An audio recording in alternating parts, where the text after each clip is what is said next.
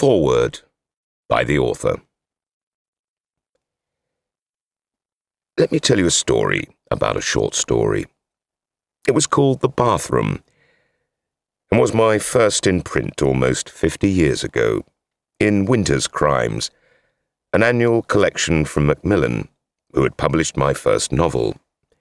Soon after publication, a letter arrived from Ruth Rendell. As a novice author, I was thrilled to learn that a crime writer I admired but had never met had actually read my story and liked it enough to get in touch. The theme, a house with a sinister past and its influence on the current occupants, had interested Ruth and she wanted to see it for herself. The house was a real one and still existed, but the street had been given another name, and I knew where to find it.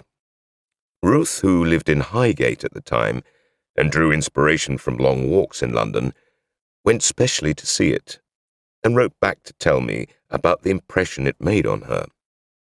Houses and the dark forces within them were a recurring theme in her writing.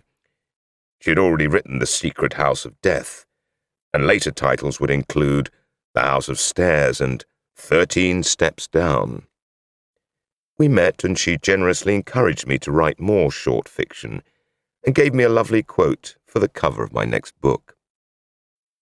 I couldn't have asked for a better start, and I haven't stopped since.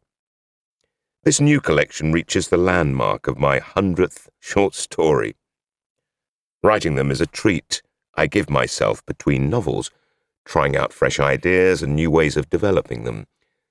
Some approaches will work only in this short form, but others provide the impetus for longer books.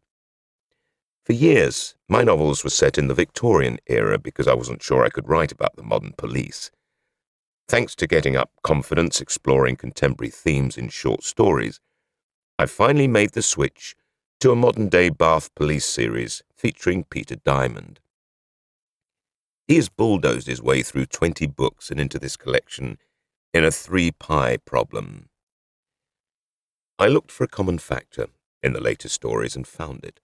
Almost all of them are about groups or individuals with an interest or a way of life that is unexpectedly visited by crime. Mostly they are unlikely protagonists a romantic novelist, a dressmaker, a beekeeper, a brotherhood of monks, a bookseller, the cast of a play, an obituary writer, an entrant for a fancy hat contest, and a lady seeking advice for a personal problem. In each, you will learn a little about their activities, just as I did, and I hope you will be surprised and entertained by discovering how the crime emerges. One of the stories takes us right back to Edgar Allan Poe, who is generally regarded as the writer of the first modern detective story. The Murders in the Rue Morgue, which was itself a short story. The history of crime writing shows how the earliest popular writers from Poe onwards concentrated mainly on short fiction. Conan Doyle, the creator of Sherlock Holmes, is the obvious example, along with G.K. Chesterton, Father Brown, and E.W. Hornung, A.J. Raffles.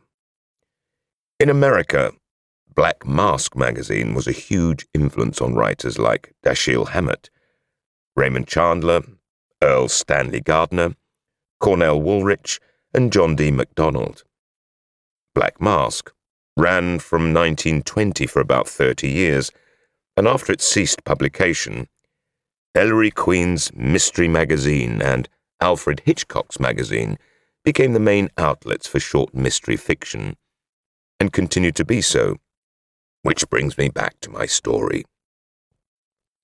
Buoyed up with Ruth Rendell's encouragement, I submitted the bathroom to Ellery Queen. My jubilation ended when they sent me a polite letter of rejection.